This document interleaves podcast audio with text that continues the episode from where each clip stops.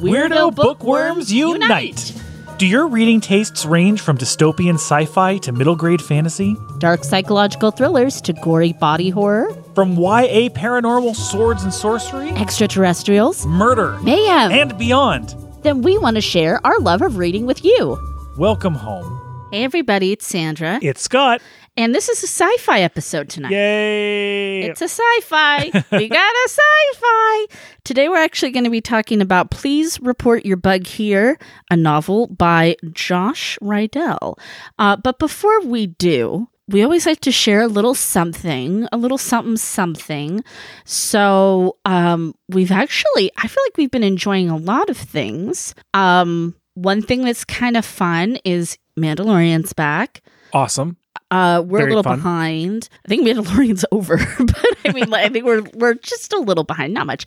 And then Yellow Jackets is back, which is like one of my obsessions. If you're not watching Yellow Jackets, you really should be. It's brilliant, and I love the soundtrack. And I have been watching Picard, which has been Say that again. It sounds like Picard, like like a No. Picard. Star Trek Like Jean-Luc? Picard. Yeah, Picard of the USS Enterprise. exactly. Uh, season one and season two were fun, but a little bit different. Season three is incredible. Is and this is the last season. It's the last season. It's incredible. It makes me cry. It makes me happy.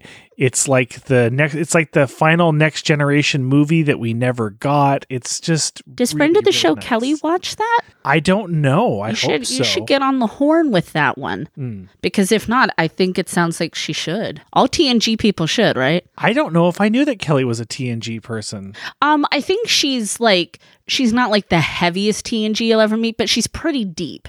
I know it's hard when you get into Star Trek because people expect you to be like it's kind of an intimidating fan base. They want you to know everything. I actually had someone who doesn't know much about Star Trek say, "Is it kind of like Star Wars, where it, like branches out and like all these different side projects like they're doing?" I'm like, Star Trek's been doing that for a long time.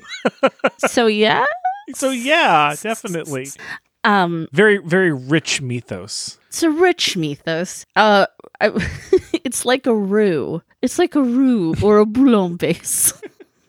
I'm in a silly mood. I'm a silly goose. I'm a Yeah. silly goose. I'm always a silly goose. All right. Well, without further ado, let's get this science fiction episode started. For the spoiler free section, let me tell you about Josh Riedel. Please report your bug here. Once you sign an NDA, it's good for life, meaning legally I shouldn't tell you this story, but I have to. A college grad with the six figure debt to prove it, Ethan Block views San Francisco as the place to be. Yet his job at hot new dating app Date Date is a far cry from what he envisioned. Instead of making the world a better place, he reviews flagged photo queues, overworked and stressed out. But that's about to change. Reeling from a breakup, Ethan decides to view his algorithmically matched soulmate on Date Date. He overrides the system and clicks on the profile. Then he disappears. One minute, he's in a windowless office, and the next, he's in a field of endless grass, gasping for air. When Ethan snaps back to Date Date HQ, he's convinced a coding issue caused the blip. Except for anyone to believe him, he'll need evidence. As Ethan embarks on a wild goose chase, moving from dingy startup think tanks to Silicon Valley's dominant tech conglomerate, it becomes clear that there's more to Date Date than meets the eye. With the stakes rising and a new world at risk, Ethan must choose who and what he believes in. So I picked this book for us this week. You did. You did. I did. I purely purely mine. I, I I found it somewhere. Um, and I mean, from the description, we've got science fiction, we've got San Francisco, Mhm. and we've got portals. Yeah, and it's like like current sets um science fiction. Yeah.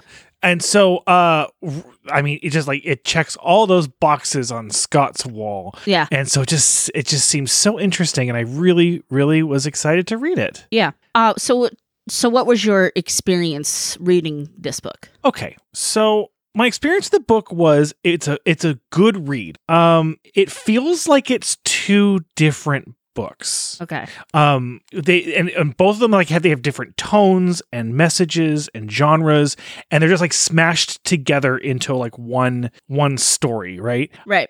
One of those was kind of more interesting and powerful to me Mhm. and like was like page turnery and one was just really more on the good read level and i don't think it's the one that you would think Uh-huh. that really grabbed me So we'll talk about Yeah. that specifically in the spoilers. exactly Yeah. um but like on both sides i think it's a lot higher concept than i was really expecting Ah, uh-huh. um you know with like some like really deeper like deeper subtext than i was than i was anticipating to be in the book. Hmm so it it just it hit me a little bit different. So i would call it a good read. Okay. Um, you know, there's sometimes we talk about there's there's books and there's readers as well that like character driven venues or they like um plot driven venues. and you know i think that that kind of was something for me is this was more of a plot driven book for me than a Mhm. character driven book that's not to say the character doesn't go on a journey but i was more interested in the plot than the characters if that makes sense it does 100% I think everybody feels that magical sing song feeling when you connect with a character. And that can be a character that like you're a lot like or is very different from you, but for some reason you like you connect to them. So for me, this this book was a good read. This book is a good read. There's there's nothing wrong with this book, and there was a lot about it that I really enjoyed. I am trying to in my you know, what am I, 500 years old in my 500th year of reading? I am trying to be a reader. Like I'm always trying to challenge myself and and and adapt and be like, you know what? I don't have to like this character. What does this character have to teach me? What does this character have to say to me that could be interesting? So I'm trying to look at, you know, things through a, a, a mature lens sometimes. And then there's characters you straight up don't like sometimes. Mhm. But what is what are they saying? What is the author using this character or this plot as a vehicle to get behind? So, um, the lead character of this book, Ethan, I did not start out liking Ethan at all. And then I really understood Ethan and I started to like him a lot more. And then there was yeah. another character in this book, which I won't name in the non spoiler section, that I started out really liking. And then I turned out I did not like them. yeah i i know ex- i i completely And agree with you on both counts and then there's a character that I feel very complicated about, and I would like to sit down and talk to this person in real life. oh i don't know which character that is. Mhm. Um, so I, I I like the way that you put it. Um, when you talked about Ethan, where it's like you understood him, Yeah. because I agree. I don't I don't like uh, Ethan. Um, I don't I don't really like um where he's going. You know, as just as far as his character is concerned. Sure. But I understand why I don't like him, and I understand him and why he is the way that he is. I think that that that dislike is actually one of the more interesting and powerful messages of the story. It's a large part of that one that one book that's in this kind of like hmm book that I actually found really interesting. It was actually, while I agree with you, this is more of a plot than a character book. Yeah. Um, I think that there's an there's an interesting subtext to the reason why that is in this book. Right. And like maybe that's just like our interpretation of it. For some Mm-hmm. people, they may really connect to the journey Ethan goes on and they, they may disagree with us i- in that. Um, I would also say this book is a love letter to San Francisco and Bay Area tech, which is something we live here. so Yeah. like we really get that. And it's always cool to talk about a place that you know it makes you feel a little prideful um and special but you know that's why we always talk about it doesn't matter what you read as long as you read something if you have never been to san francisco you will feel like you know so much more about san francisco from reading this book and i think that's so cool and of course uh, this is a local author to us as well local to the bay area There's a level of specificity in the in the the settings and the locations. yes Where there was a number of of specific locations where I knew exactly where it was. Yes. And then when when he describes like, oh, it's you know five blocks from this other place, I'm like, yes, it is. It is. It is. Yeah. That's exactly where it is. There's that that very specific description that I, if you are from here it's it's really kind of fun to know exactly where the author was talking about. Um, So it's a special feeling. yeah. At the same time, I wonder. I, you know, I, I kind of wonder that you know when when we talk about other books where it's like we feel like oh that's where that's like I felt like we learned so much about a place. Oh, I Yeah. felt like we were really there. Yeah. I don't know if I noticed that specificity in other books, and maybe that's just because. I'm not from those places. Oh, see, that's like I I love learning about a place in a book. I do. Yeah. Yeah. Um, and um, but the other thing about this book, it is very much a snapshot of a particular point in time. Mhm. It's you know when it comes to technology and the technology industry in Silicon Valley, right? There was the there was the exciting, oh, everything is growing, everyone is like this is creating all this brand new stuff and there's just a million startups. Right. And then there's kind of where we are now, where it's really there's three companies out there, and we all know who they are, right? Right. There's really three companies, and and and they basically own everything. The- and this is what are they called? The corporation in this book? the the the the corporation, yeah. Um, and this is. A, this is this is at that moment in time where it's pivoting Yeah. from that from that like that fledgling era Mhm. to where we are today. That's really, really interesting.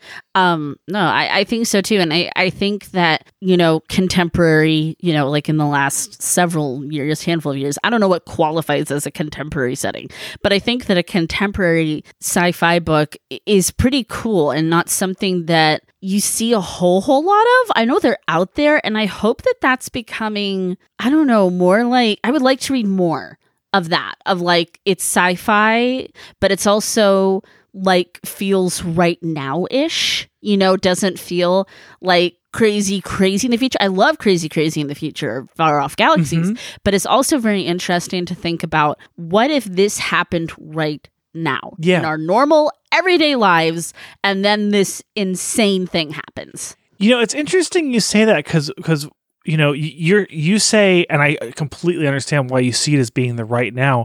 I almost see this, even though it only takes place like few years ago, 10 years ago, Yeah. 12 years ago, I kind of see this as a little bit of, of a historical look back as well. Yes, yeah, I'd have time and place. I think, yeah, Yeah. yeah, yeah. Uh, I mean, it's it's crazy to think of a book that takes place 10 years ago as being a historical fiction. Well, tech moves fast. but it really does feel that way in a lot of respect because it's a, it is a different landscape.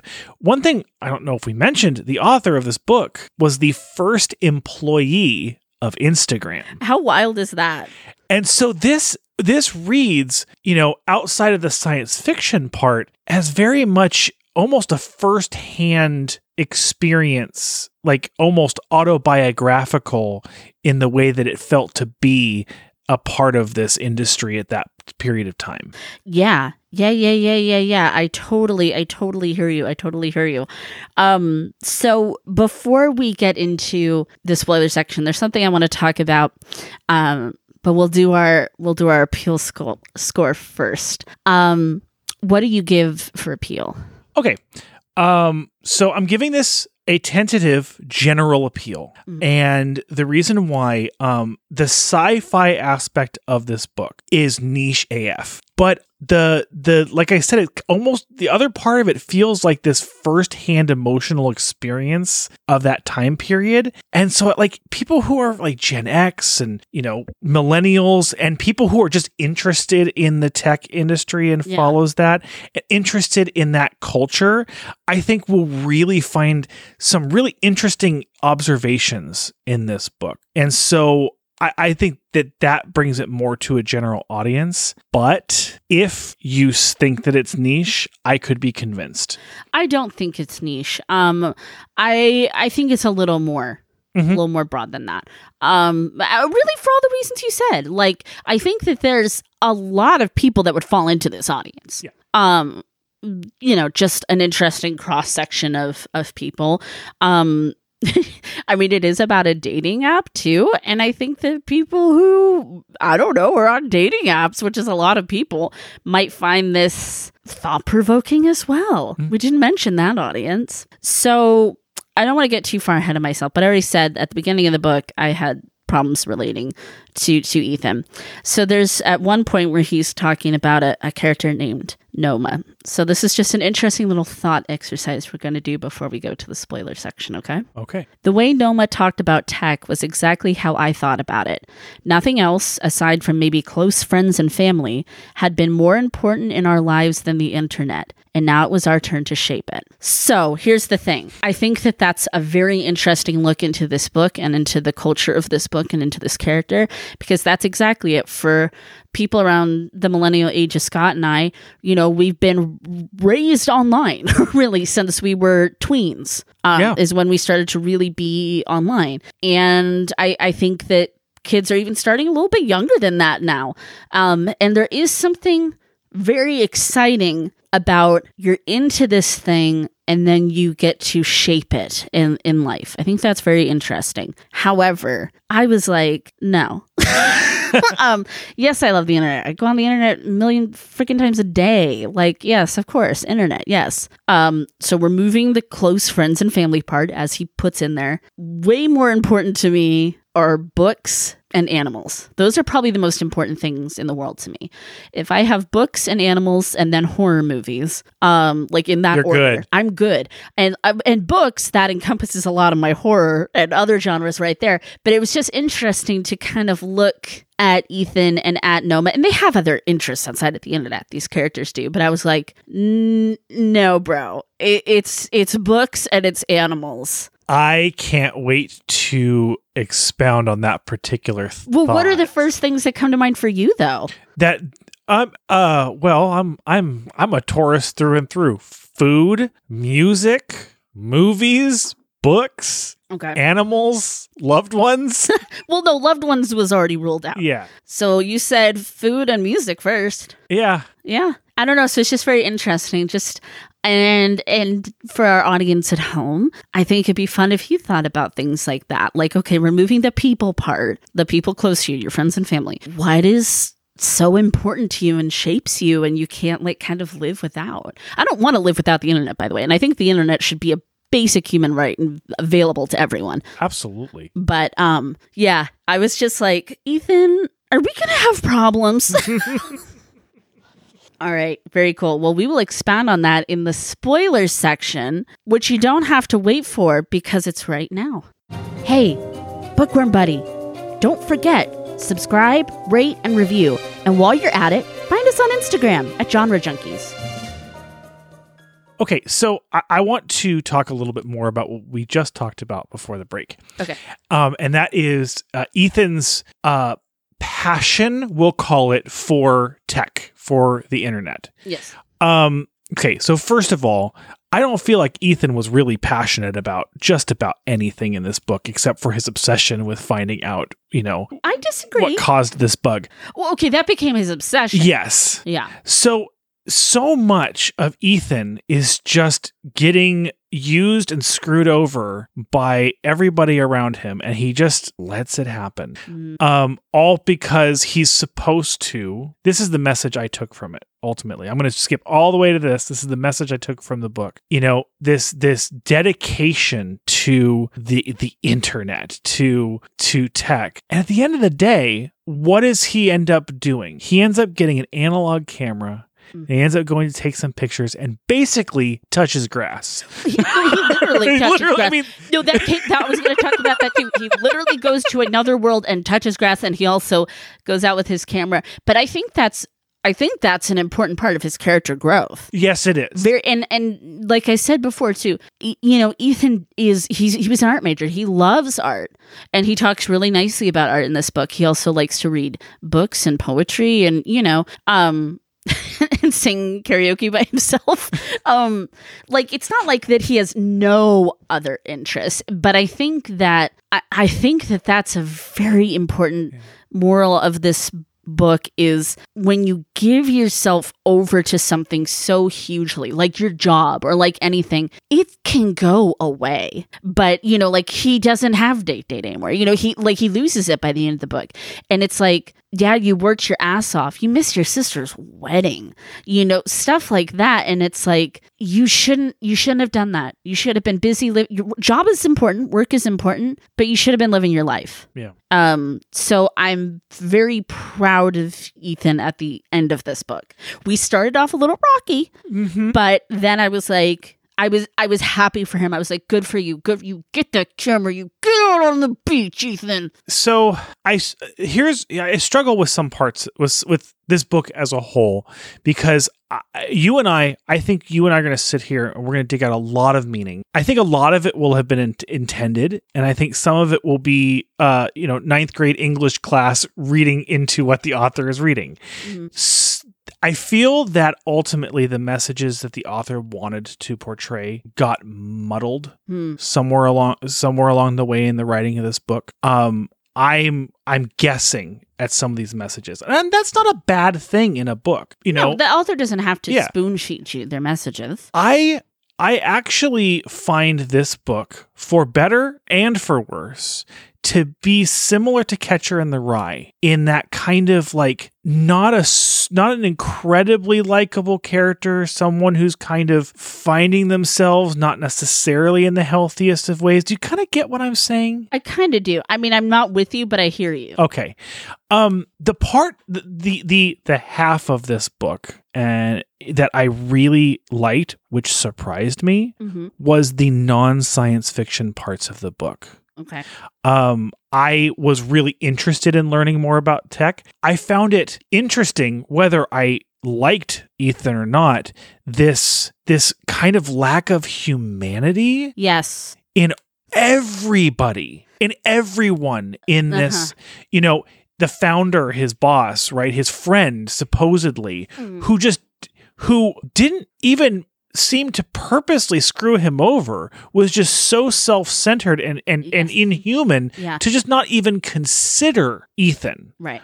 Look at this wonderful thing I got you working for the corporation, right? Right. it's just it's silly and then ethan himself just as is directionless he's rudderless he gets an obsession but even outside of the obsession you know he kind of he kind of is a little bit of a stalker creeper you know what i mean Uh, yeah, yeah, But I mean, I think you could say that about a lot of characters in books. So yes but that also but it also i think goes to the messaging of of all of these these companies is you know where where when you're working in there where is this line of personal space and public information Oh, absolutely, and I think that that is um, it's a, it's broached a bit in the book too, um, and it's very interesting. It's very interesting when you put yourself on the internet. Um, people are going to see you, and people are going to find you, and people are going to dig, and that's just kind of a, a part of it, especially on a dating site where you're going to be really vulnerable, and then this dating site where there's all these questions, and that's really how they hook you in, right? Um, so the the character that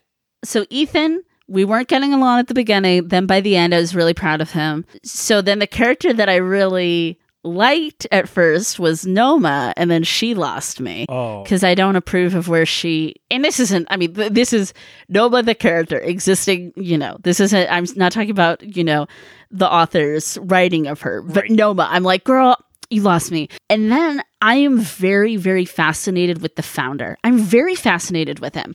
And I would like to sit down and talk to him and pick his brain because I love that scene where they go to the Academy of Sciences oh and like yeah. you know and there's um you know that he can be so business business driven driven and then he also has this side of him. And then you know when he sells the company he's kind of like say la vie on to the next. And i think that that's kind of an important lesson in life is you know what? Sometimes the project ends and you move on and you got to move on. And that's where i and and i thought that that was I thought that his relationship with Date Date was healthier than Ethan's.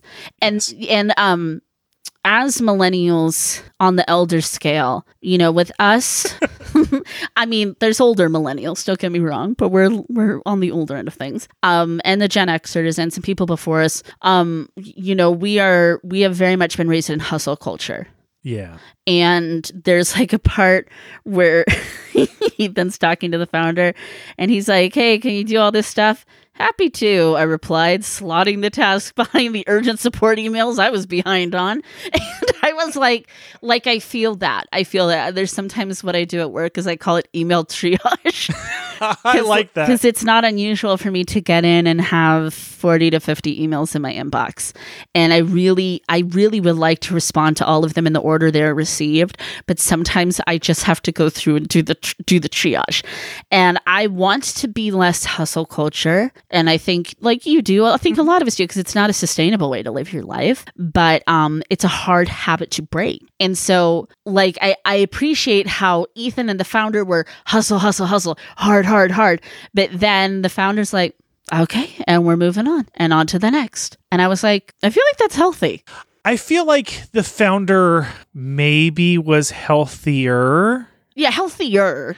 Um but he also it was a very specific type of person who needs that validation and yes men around him. Oh yeah, Andy's a capitalist and a narcissist. I'm not saying we're Yeah. going to be best friends.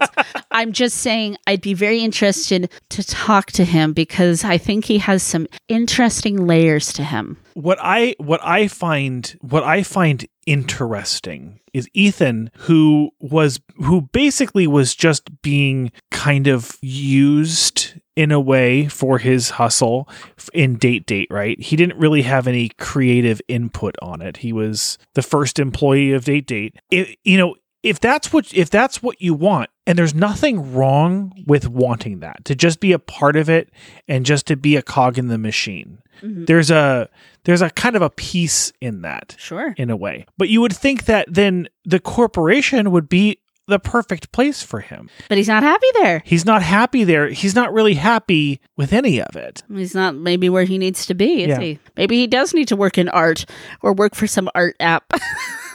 the the part of this book that i actually i don't know resonated with me the most Mhm. was his trip to japan That was cool. it was really cool and you know tied that experience of wow i'm in a place that i recognize Yeah. from a from a movie because you know he's in the same hotel that was in um Uh, Lost in Translation. that was in lost in translation Movie I right love. Yeah. and he recognizes rooms and then there's other stuff that just feels alien and he's kind of realizing that you know the director changed things because it was what and like exploring that kind of thing yeah. I, I don't know. There was something about that that really resonated with me that I found really interesting. I think there's really something there.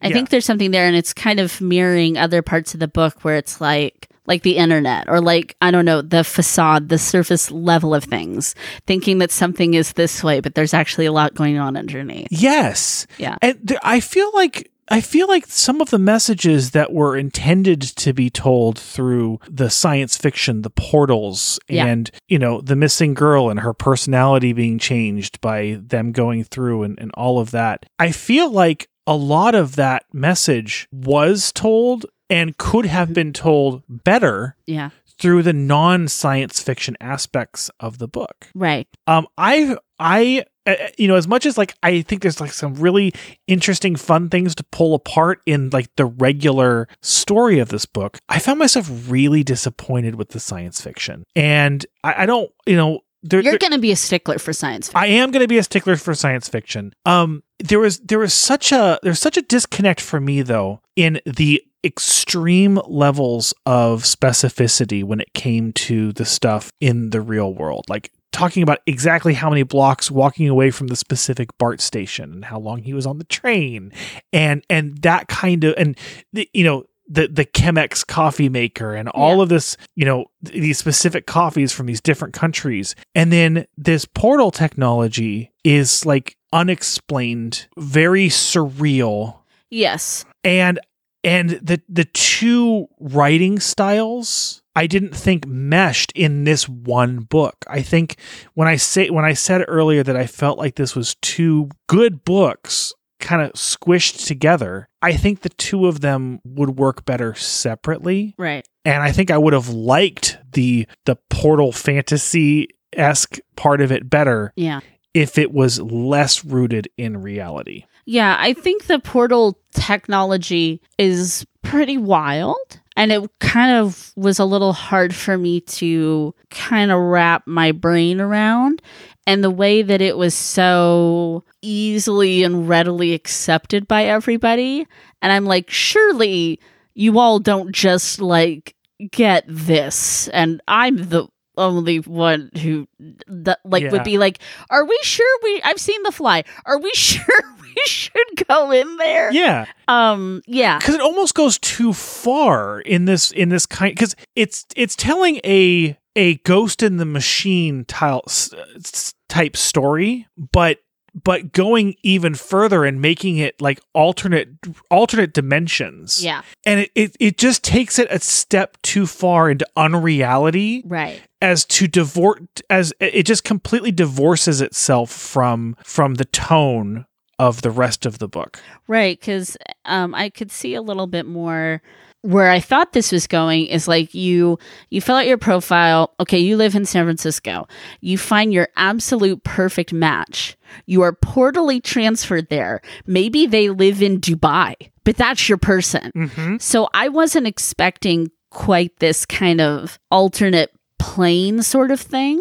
Um I'm not saying I disliked it, but it was a little like maybe unnecessary. You know, like I, I would rather the portals were just on a more earthly. on an earthly Like- level or even if it was alternate dimension like hey you found your perfect match but they're not on the same plane of existence So, as you so what does that mean for you? yeah Yeah. the the the idea of you know that the perfect match was just a seeded um a seeded account by the father of this of this girl to try you know to find some people who you know matched with these fake accounts Yeah. to transport them to this alternate dimension that his daughter was sucked into it's very convoluted it's very convoluted Yeah, it's it's a little it's a little hard to follow. and it needed this it, it to, to tell that story it needed the time and the specificity that the rest of the book got Mhm. to to wrap your head around what was happening at the end of the day um the the final act the the sacrifice the self the self destruction however you want to call it Yeah. of noma Yeah. just came out as feeling unearned I wasn't satisfied with that ending. Um and I like see because I really liked Noma. I liked how smart she was. I liked how capable she was. I liked how much she called people, especially Ethan, out on their bullshit. Um yeah I liked a lot of that. I liked how it really felt like she was living life on her own terms in a variety of ways. Um, by the way, I wanted to note too, this book is not like crazy, crazy, over the moon, exceptionally diverse, but this book is diverse um, in some different representation, and I really appreciated it because it's set in San Francisco and the Bay Area, which is a very diverse place. So, uh, props, props, props to that. But um, I wasn't.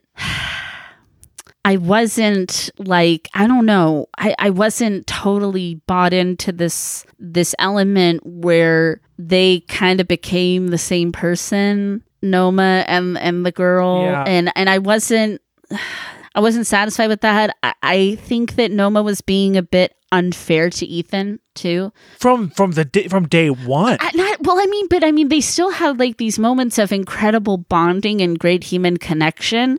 And then I feel like she kind of tapered off on him. And I didn't appreciate that because I was coming to connect with Ethan by that. And I'm like, Noma, Noma, you're losing me. Girl, girl, you're losing me. Come back. Well, because you find out that she's spent a lot of time, first of all, kind of making things up and and and using him for this access, but she also like keeps so much to herself. Yeah. Um, a lot of a lot of the I, I don't even say the drama of this book. A lot of the the turmoil for Ethan could be could have been solved in the first third of the book by by Noma just being honest about 90% of what was going on. And even after he knew what was going on, even after he knew about the girl who, uh, you know, the girl lost in the machine, and even after he knew what they were working for, she still, and he was on her side and was, and wanted to help her and Yeah. wanted to be a part of it. She kept him at such arm's length for no reason. I agree, and that's that's the problem because I mean I get her keeping her secrets. I'm get I'm you know, and I'm fine with the s- the subterfuge and the manipulation because she had a mission. Like I'm cool with all of that, Mm-hmm. but I feel like Ethan really proved himself. Yes. And I was unhappy with her that she started to treat him the way she did. Um by the way, were you eating a bag of chocolate chips? I may have been. Oh my god. fun little fun little bonus for the people I may have had a small handful of chocolate chips. Um, so I want to jump back really quickly, and this is towards the beginning of the book. this is like okay, the, some problems I had with Ethan. Again, Ethan and I ended up in a great place. So I'm talking about the old him. I'm talking about the old Ethan, right? Then where he's talking about he and Allie are talking about books, and he says that's when fiction was starting to ring false for me. And I was like, Ethan, honey, touch fucking grass. I- like right? touch grass. Um, but He's he's so pretentious. It's almost like he doesn't mean to be, but he is. He's he's pretentious and and for someone who came from apparently nowhere Missouri is like so privileged. Yeah, and I think there's a point of that he acknowledges his privilege. Yeah. I, I do kind of feel like he does, but it was very much like, okay, Ethan, calm down, honey, calm, calm down. Is that something that happens to transplants when they move to the Bay Area? I don't know. Maybe that's a thing. Um, so we're towards the beginning of the book, and this is again when I was like, Ethan, Ethan, Ethan, baby, are we going to have problems, Ethan? and yet I began to wonder is this all love is? I talked with her about this idea of missing out on some undefined person, and predictably, she was understanding. She admitted she entertained similar thoughts. We were so young. I couldn't decide if the path to a more fulfilling love necessitated a new partner, or if we were simply too inexperienced to recognize love, to know what love is, and how to nurture it. Isabel had no issue choosing, though. So, You know, you know how sorry, I don't mean you know how when when you start talking to a college freshman who's just taken their first philosophy course.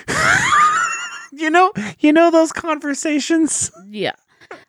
Um, so I was very put off by Ethan and I guess Isabel being overly analytical of love. Love is not um analytical. Love isn't something like you solve like an equation. And I think that it um I mean if you're not happy or you feel like a relationship is mediocre, then no, you, you shouldn't be in it. But for me it's like I don't know. It just it felt like you don't have to overthink it. If you're happy and you're enjoying your life with this person and you love each other and it's not mediocre, why are you trying to fish for something that you don't even know what that is? You know what I mean? Yeah. And like, because when you find somebody that you love and loves you, think that's very important. You know what I mean? And I think it's something, I, I don't know. I just felt like very,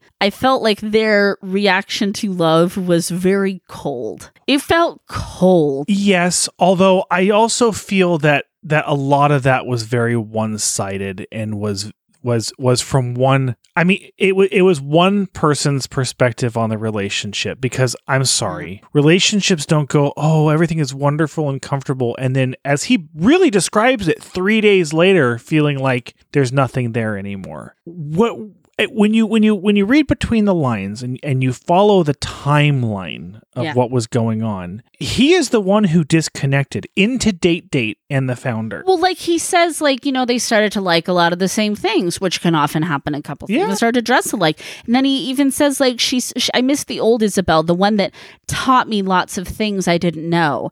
And it's like, sweetie, are you looking for a mentor or are you looking for a girlfriend? Like, what do you, I mean, I, you and I have been together a very long fucking time yes and we know each other very well and we still surprise each other all the time Yeah. because we're always changing and growing and keeping little parts of ourselves locked away until we want to share them with somebody yeah but things are also a lot more known and comfortable than they were when we first started dating well yeah you have to get past the point of everything's fresh and new and shiny I mean, I didn't like horror movies, for example, and you introduced me to horror movies, and you know now I I kind of like horror movies. No, yeah, you do.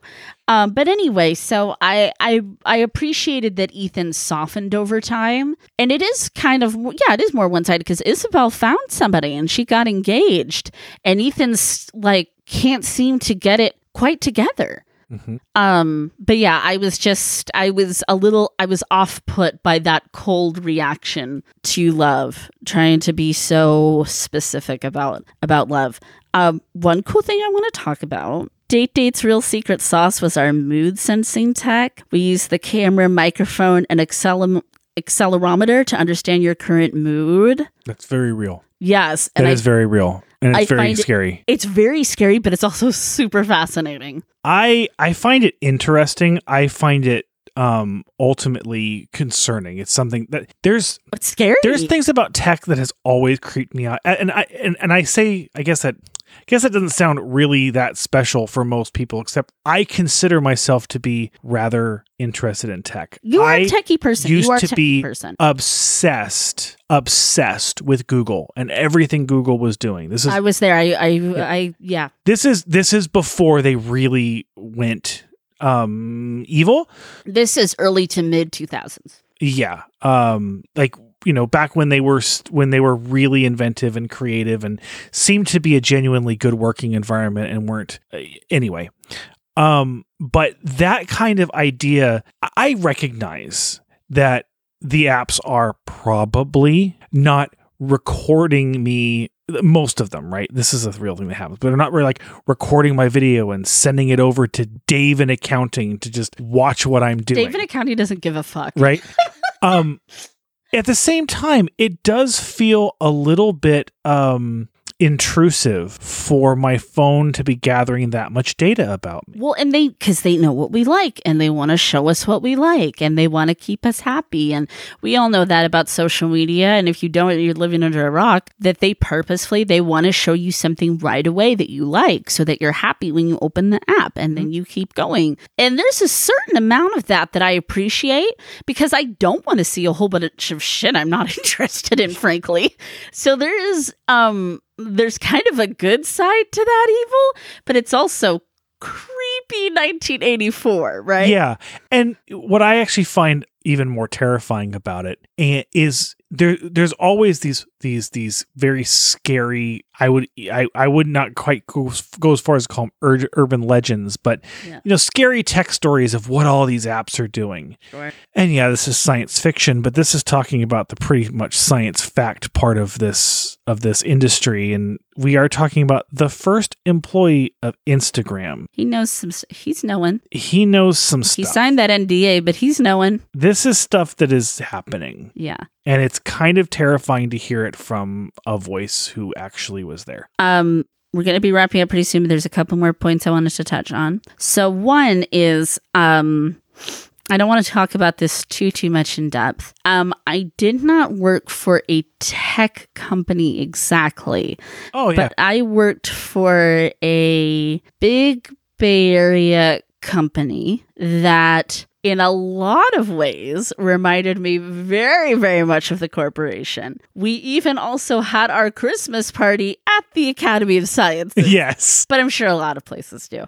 Um, but there was like a lot of stuff that was it made me smile and it made me chuckle and it made me like, yeah, yeah, yeah, yeah, that's a part of it. Yeah, yeah, yeah. So that was kind of funny.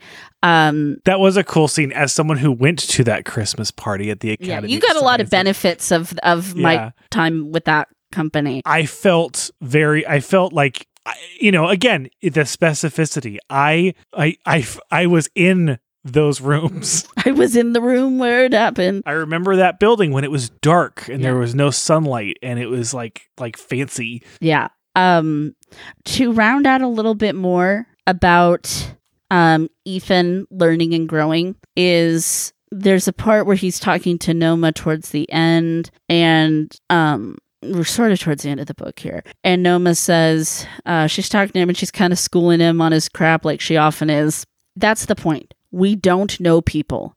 We get to know them. We're always in the process of getting to know each other. It never ends. And I think that's a very important part of Ethan's development to remember that. Like, you don't have to everything isn't going to be fresh and shiny and new all the time, but people will surprise you. And a person that you really connect with romantically or on a friendship level will constantly keep you interested and surprised in them. So I thought that was an important part. And then uh, from near the end of the book, we're talking about the founder. The founder had a knack for this kind of thinking. For him, our world was endlessly interesting. We didn't need to discover other worlds. And if we did, it wasn't apparent to him that such a discovery would be any more exciting than, say, uncovering a once overlooked organ in the body. A discovery hidden in plain sight for so long might have intrigued him more. And I think that's an important message of the book as well. And I actually, I actually find myself to be more along the lines with that too. Yeah, I think that that's. I mean, I've, I, I think that's a, a, maturity and a growth, and that he starts to recognize that. Um, and yeah, and then like I said, by the end of the book, I was very, I was very proud of Ethan. I was very proud of his growth and what he'd been through. So, are you ready to give this book a score? I guess so. It's tricky because there's a lot yeah. there's a lot going on in this book and there's a lot of elements that were big hits for us and there was a lot of elements that we don't feel like it really connected. So I, I want to preface our scores with this. Our, we call our score execution scores. It is not, you know, Amazon stars, it is not thumbs up or thumbs down. It's how well do we feel that the author executed on what the author was trying to put forth. Right. And also, like, it's impossible to not be like, and how did that make you feel? How did you feel at the end of this book? So, um, I, will go ahead and go first. Uh, what, what, what should you score this out of? I'm thinking like apps. I was thinking partially eaten bags of Nestle Toll House chocolate chips. All right.